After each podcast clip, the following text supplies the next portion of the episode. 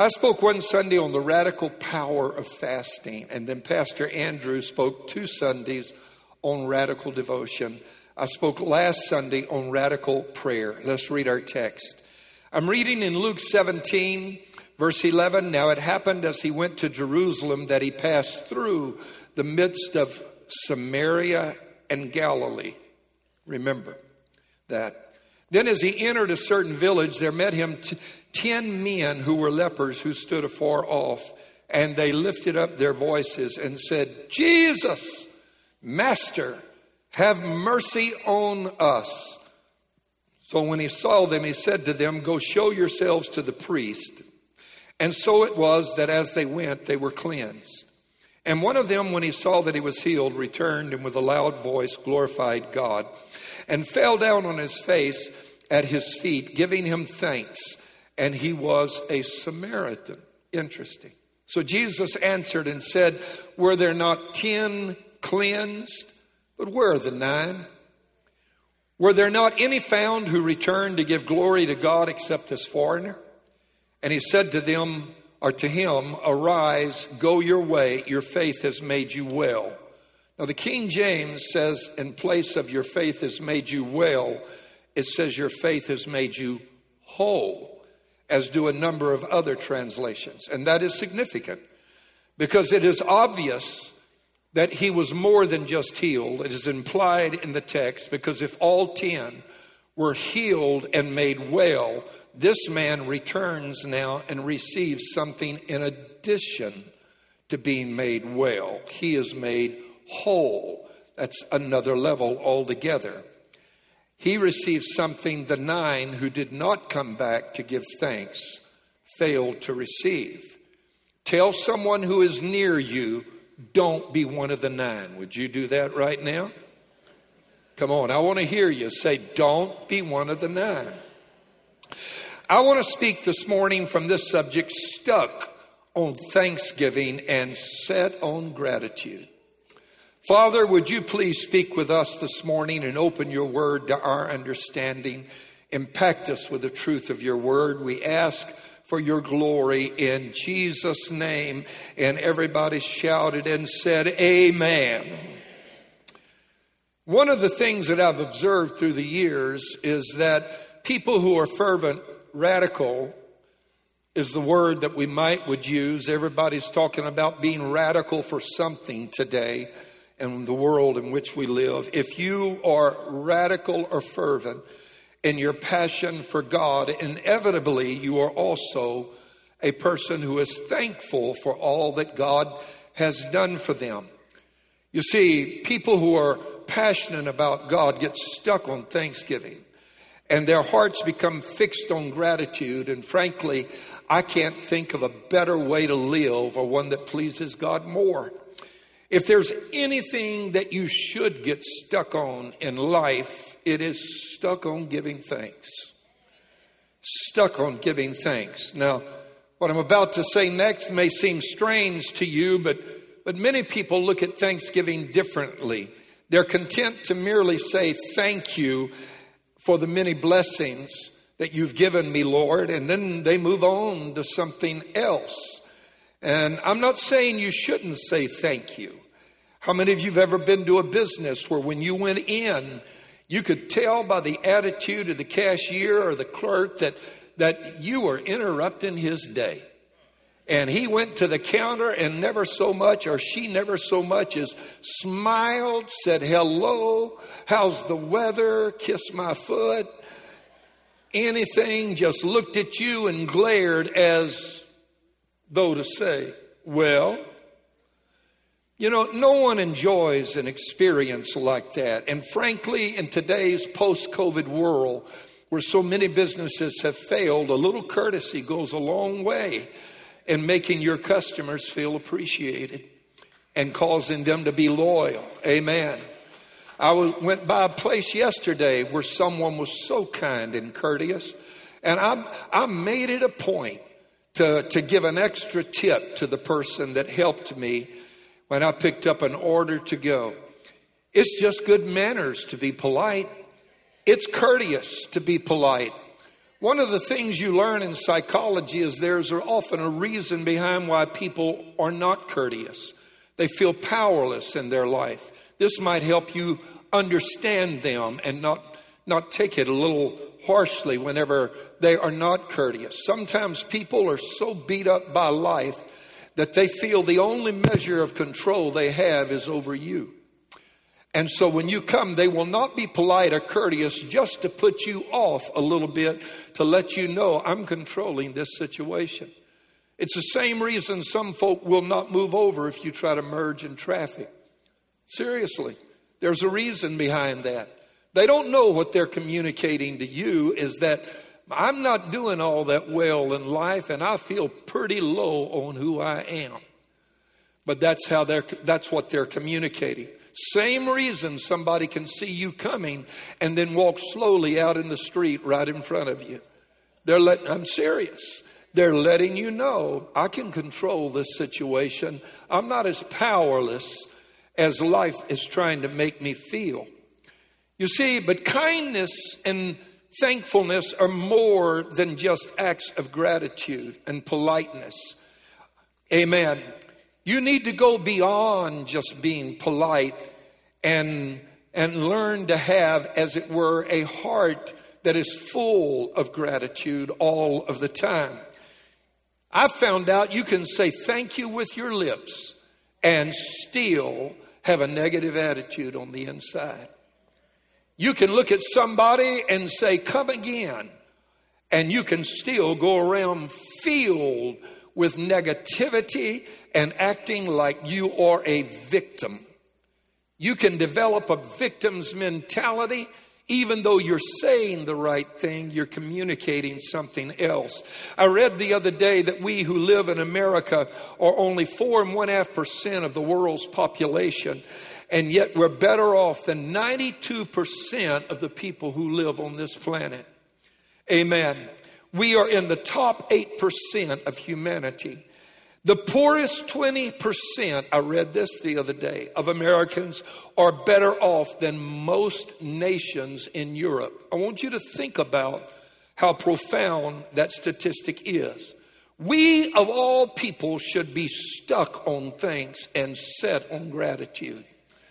Amen.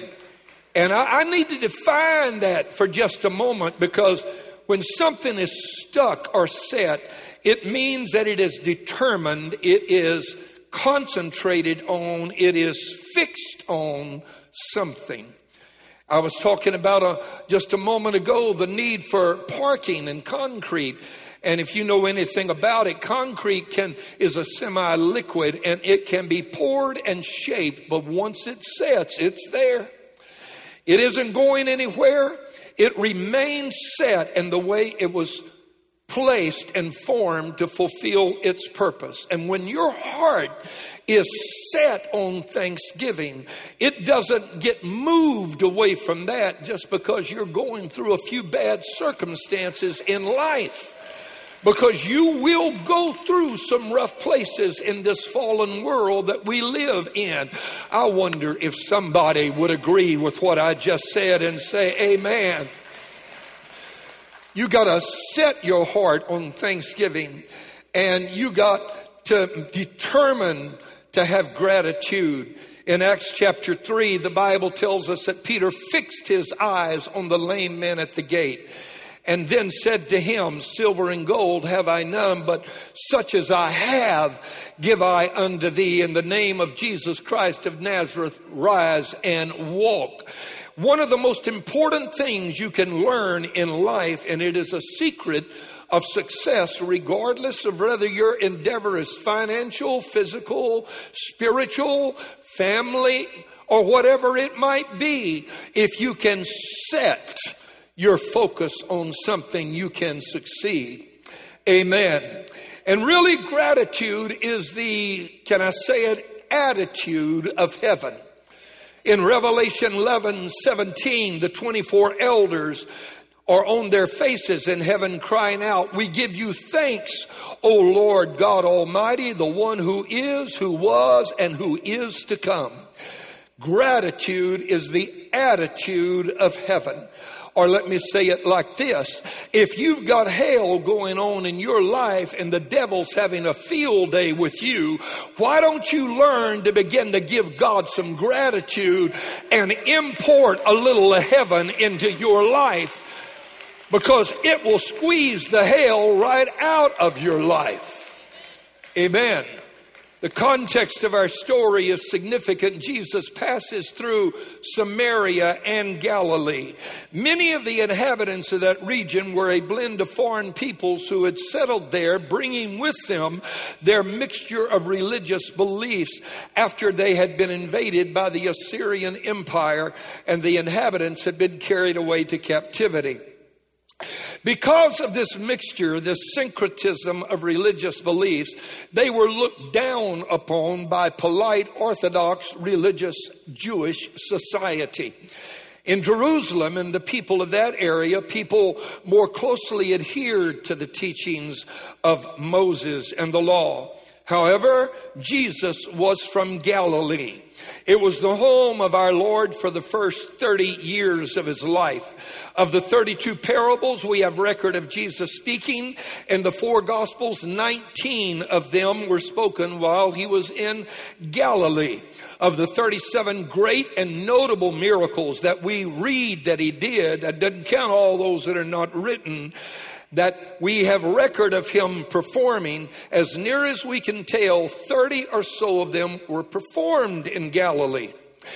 That includes the first miracle, which was at the wedding, wedding in Cana where he turned water into wine. In fact, the last miracle that we have record of Jesus performing, which was done after his resurrection, was also done in the province of Galilee on, uh, on the shores of the lake or the Sea of Galilee. It was also while he was in Galilee that Jesus delivered the Sermon on the Mount, gave us the Beatitudes. It was while he was in Galilee that he called his first disciples. Of the 12 disciples, only one of them was not from Galilee. It is also where the father of a demon possessed boy pleaded with Jesus to deliver him from the demonic spirit that cast his son into the water and into the fire, and Jesus did so. Galilee is where the Mount of Transfiguration was at, where Jesus was transfigured. And so it is it is appropriate to say that Galilee played a significant role in the ministry of Jesus Christ. And it was while he was there that 10 lepers came to him. Now, leprosy in the Bible was a hideous and horrific disease. It caused bumps to appear on your body that turned into sores, and externally, fingers and toes, and even sometimes hands and feet would fall off Internally, what began as an external skin disorder soon worked its way on the inside, dissolving bone structure, destroying nerve endings, and attacking vital organs. Leprosy was a dreaded and feared disease.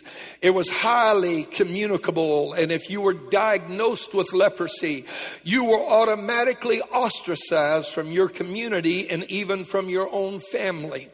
The Jewish historian Josephus tells us that lepers were considered to be no different than a corpse. I want you to think about that. The rabbis referred to them as the living dead.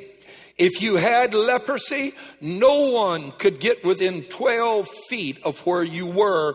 You had to call, unclean, I'm unclean, I'm unclean. Here's what leprosy looks like. If they've got the photo ready, they can put it on the screen. What a terrible thing to have happened to your daughter. Think about that. Here's another picture of leprosy. In some parts of the world, it is still fairly common.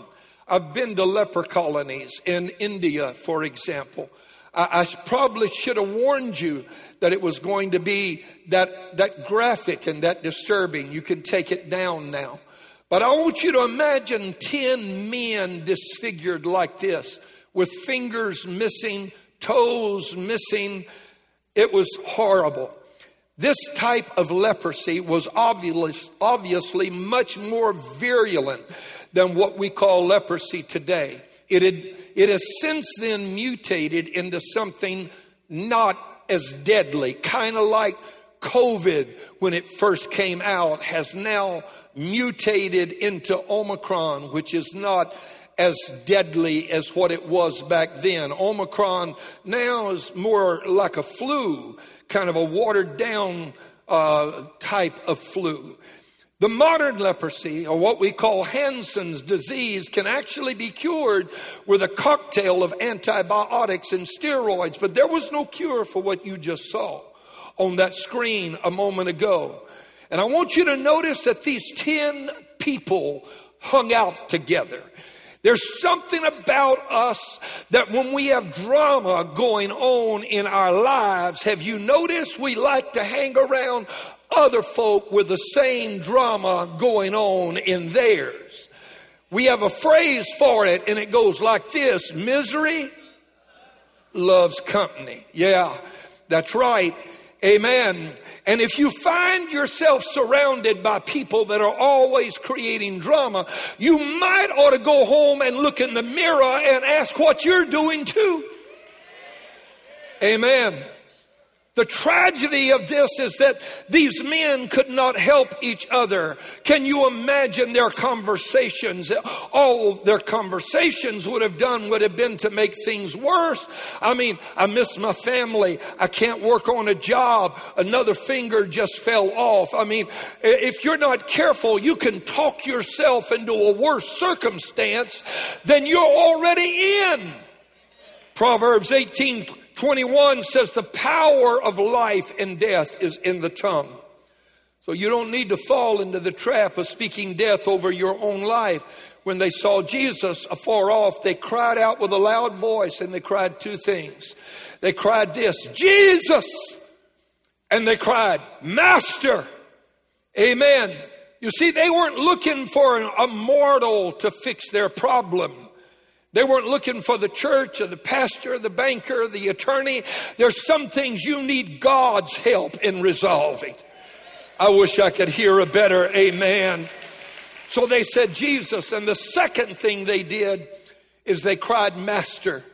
If you're going to get your situation fixed at some point in your life, you need to recognize the authority of the one that we're talking about here this morning who is the only one that can deliver you out of some of the dilemmas you're going to get in in your lifetime.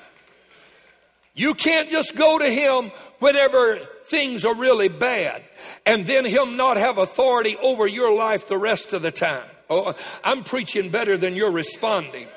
He has to be master of your life all of the time, or he's not master of your life any of the time. The ten lepers pleaded for mercy. Help us, Lord. And we all need mercy. I wonder if there's anybody in this building today that needs God's mercy in their life. I'm going to raise both hands and one foot because that's all I can raise at one time.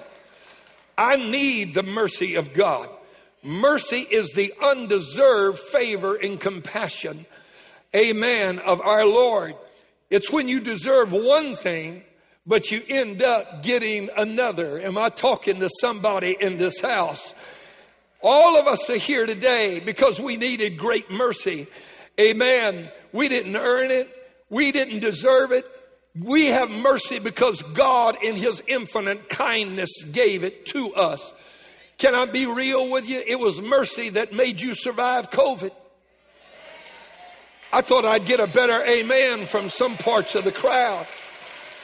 It was mercy that you didn't lose your mind going through that divorce. It was mercy that got you another job when that business closed down. It was mercy that saw you through a dilemma. It was mercy that you were healed of cancer. Somebody ought to give the Lord a praise break right now.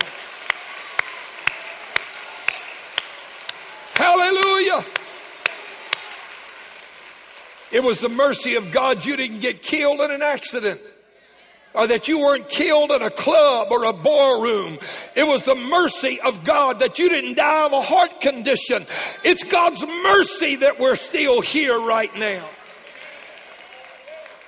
Is anybody here who realizes mercy is the only reason you've made it this far? And I want you to notice that when they asked for mercy, that Jesus gave them instructions. Now, this is so interesting because for many people, he just healed them on the spot. But for these 10 lepers, he gave them instructions. Now, that's significant. Amen. Instead of just healing them, he said, I want you to go do something. I want you to show yourself to the priest. And so many times we pray for God to intervene in our lives and we want to see his promises fulfilled. But how many of you do I need to remind that between the promise and the provision, there's also the prerequisite? A little bit quieter right there. Lord, I'll just stand on your promises at maybe where you spend the rest of your life. Because you don't just stand on the promises, there are some prerequisites involved if you want the promise to be fulfilled and the provision to be made. In this case, it was go, go. You can't stay here, go. Show yourself to the priest. How many of you are praying for promotion and elevation? And the Lord saying, go. Go back to university. Go. Go back to the vocational school. Go. So that when the opportunity arises, you will be equipped to be put in that promotion. But therein is also a problem. There was a significant problem with Jesus' instructions. Did you catch it? He said, Go show yourself to the priest. But wait a minute. Whoa, whoa, whoa, whoa, time out, time out. You see, because once you were diagnosed with leprosy, you could not go to the temple anymore. You were forbidden to enter the temple. Once you had de- leprosy, you could not go to the priest until you were cured. And you had to go to the priest because he had to confirm your healing before you could reintegrate into society again. And so Jesus tells them, go show yourself to the priest. And they're saying, but, but we're not even allowed to go to the priest. And, and at some point, you got to step out on crazy faith when you're walking with God and do what God said, even when there is no visible external sign that anything is working for you. Sometimes the only thing you've got to go on is an instruction from God. But how many of you know that when Jesus sent them, he knew that while they were on their way, they would be healed?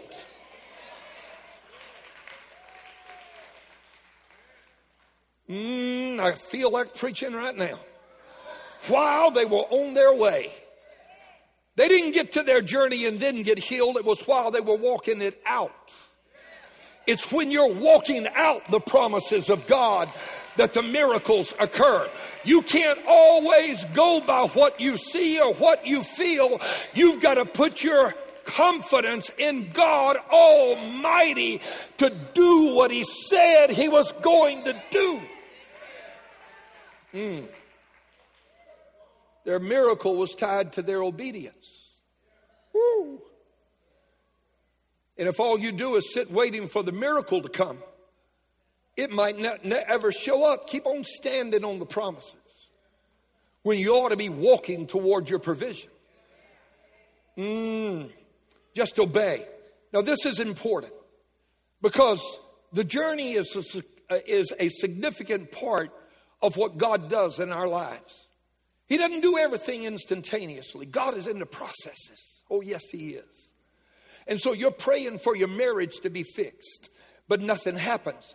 And you got to keep walking it out. And while you're on your way, that's when your marriage is fixed. And you're praying for your finances, and nothing happens right away. Lord, I need a breakthrough. Nothing happens. You got to walk it out and keep on believing God. Hello, somebody. You might be suffering in your body with illness, but you got to keep walking it out. Amen. And you got to keep saying, by his stripes, I know I'm healed. Says it in the word of God. The devil's a liar. God is truth. God does not ever say anything that isn't correct. His word is forever settled in the heavens. I know I'm on my way to a miracle. I'm going to just keep walking it out. And what happened next is astonishing. It's as they went, they were healed. The raw, ugly sores dried up and disappeared. And I don't know how it happened. if one of them looked at the other one and said, Whoa, whoa, whoa, let me see. That big, big lump you had on the side of your, it's not there anymore. And they looked at each other, and all 10 of them had been healed. The ravages of this horrific disease had been stopped. I need you to turn to somebody and tell them, keep looking for what God has promised you. Would you do that right now? In fact, I need you to tell somebody, I'm going to keep looking. Come on, one more time. I say it like you mean it, like you hear at church at Inspire this morning. I'm going to keep looking. Can you imagine the electricity that went through these 10 men? The excitement? One said, the leprosy, it's, it, it's gone on you. I don't see it anymore. And the guy looked at and said, and then looked at him and said, It's gone on you too and all 10 of them were healed. And they started walking faster. At least nine of them did. And they noticed that one of them isn't going with them any further. And they turn around and say, Aren't you coming with us? He said, Go show yourself to the priest. And the woman said, I got something I got to do first. They said, What you got to do? I'm going to go back and thank him for what he just did for me. Amen. Hallelujah. Oh, but you don't, you, you, you don't, you don't get it, man. You hadn't been with your family in years. You need to come with us and go show yourself to the priest. I'm going to the priest. I can't wait for him to say I'm clean so I can go home tonight and sleep in my own bed and be with my family. And another one said, Me too. I hadn't, I hadn't made money in years. I've stood on the side of this dirty road begging. I'm going back to my business and making money and taking care of my property. And, and somebody else said, These smelly, dirty clothes that I'm wearing, I, I've worn these for years. I got some suits hanging in my closet. I'm gonna, I can't wait to get to the priest and then go home and take a bath and, and put on something decent. But the one man said, Y'all go ahead if that's what you want to do. Y'all go ahead. Look at somebody and tell someone, Go on, go on.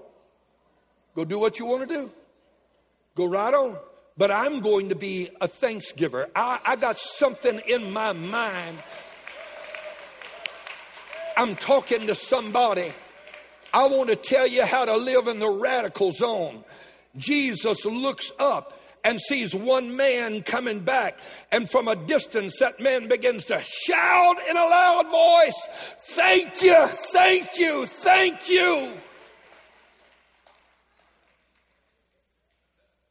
You see, here's the problem whatever you don't turn into praise will often turn itself into pride. You get to thinking, I did it. Look what I did. Boy, I didn't know if I could get through that, but I, I got it together.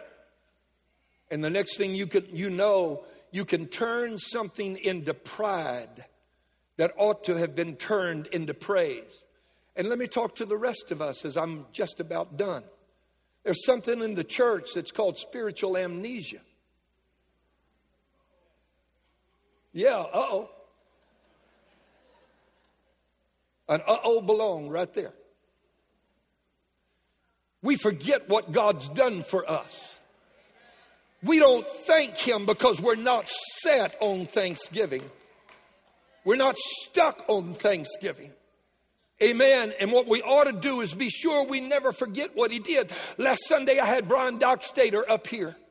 What you don't know, this is the backside of that story. In the 11 o'clock service, Brian testified, just had a double lung transplant.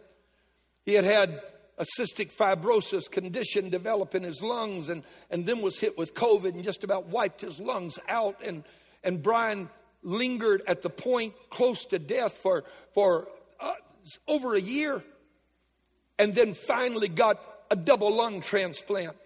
And last Sunday was his, well, the Sunday before that was his first service to be back because I had to ask his permission before I called him up last Sunday. But what you don't know, and the backstory is that he sent me a text and he said, Pastor, the doctor just said I can drive again and I can mingle and go be with people and I want to be in the house of God Sunday. He said, That's the first place I want to go. Why? Thankful. You think as long as he lives, he's ever going to forget that? What God did for him? I look out here and I see my friend, my friend Patrick Peters. Patrick, you and your family stand up if you would, right? I've known them all the way back to the days of the black eyed pea at Interstate 10. Yeah, wonderful people. These are my friends. Amen. Fellow Louisianans, we're like family. Patrick is an incredible chef. What you don't know is Patrick had a knee replaced and had to have it done six times because a staph infection set up in there. And do you know once they got that staph infection cleared out, you know, come Sunday morning where Patrick Peters and his family are going to be? Right there in the house of God, unless there's a compelling reason for them not to be. Why? I need somebody to shout it out and say, thankful. Come on. Thankful. When you realize what God has done for you, you spend the rest of your life giving God praise and thanksgiving. Woo! Come on and give God some praise in this house. Is there anybody that God has been good to?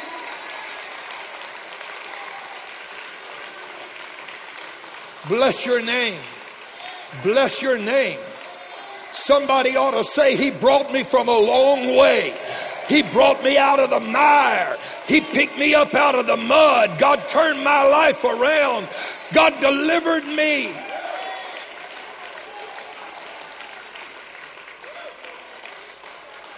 Somebody break that clock back there. God bless you, and you may be seated. Patrick is an excellent chef. He brought some sauces by some seasonings by this week. If you're lucky enough to get your hands on them and you ought to seek him out, you'll thank me afterward because you did. Amen. They're in stores. They're that good. Of these 10 men, one was stuck on thanksgiving and set on gratitude. The others had other things to do. I'm not talking to anybody, am I? Oh, I'm glad he saved me, but come Sunday morning, that's my day to rest. I, I would go to church, but we've got some plans. When you get stuck on thanksgiving and set on gratitude, do you know what I'm talking about? Nobody will talk you out of giving God the worship and the praise that He deserves in your life.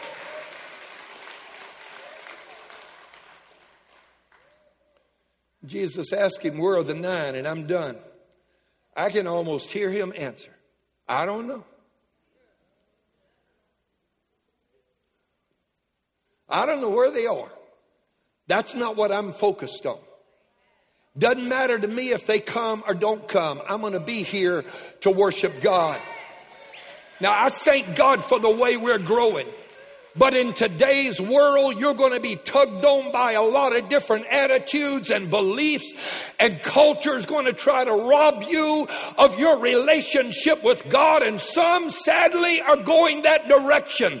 But what you've got to do is say, by the help of God, I'm going to be stuck on gratitude for the rest of my life. He's done too much for me. And what is the reward of being stuck on thanksgiving and set on gratitude? Jesus told that man, Your faith made you. Come on, let me hear you say it. What? I didn't hear anybody. Somebody? Come on, somebody else shout it out. I want the I want everybody in the risers to hear it. What? Whole. One man got made whole. You saw that lady or that man, can you put one of those photos back up there again? Is it anybody back there that can do that for me? No fingers. So many times, no toes. Ugly sores all over their body. You know what happened? The difference in this one man and the other nine? The sores disappeared, but they left with nubs. This man was made whole. Are you seeing what I'm talking about? God doesn't want to just stop the ravages of sin in your life. God wants to restore everything the devil robbed you of. God wants to restore your joy.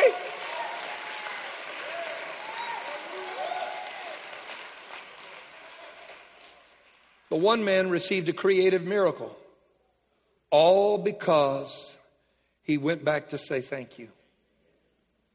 Thank you. So, how do you go beyond healing to receive wholeness? First, you've got to take your situation to Jesus. Second, you've got a purpose to walk in obedience, no matter what he tells you to do. Go see the priest. Uh, Lord, I can't go anyway. I'll work it out by the time you get there. Keep believing, number three, even when you can't see the evidence of it. You're walking and nothing's going on and saying, looks to me like I'm wasting my time. You never waste your time when you're obeying what God has told you to do with your life. You never waste your time. And number four, be stuck on thanksgiving and set on gratitude. Keep giving God thanks. You said, but you don't know the diagnosis I just got. I didn't say to thank Him for the diagnosis. But I tell you something you can thank Him for. Thank you for the stripes on your back because I'm healed by those stripes. Thank you for the blood. Thank you because you were wounded for my transgressions and bruised for my iniquities.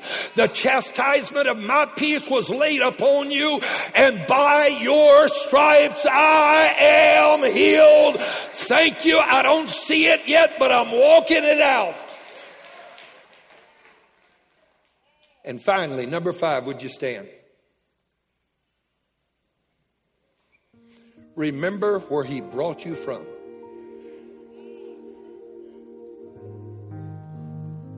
Some of us look real nice this morning. Here in the house of God, some of y'all dressed up. Wasn't always that way, was it? Living in a nice house, driving a nice car. You remember where God brought you from? Do you remember? You need to remember the pit from which you were digged and the rock from which you were hewn. Isaiah said,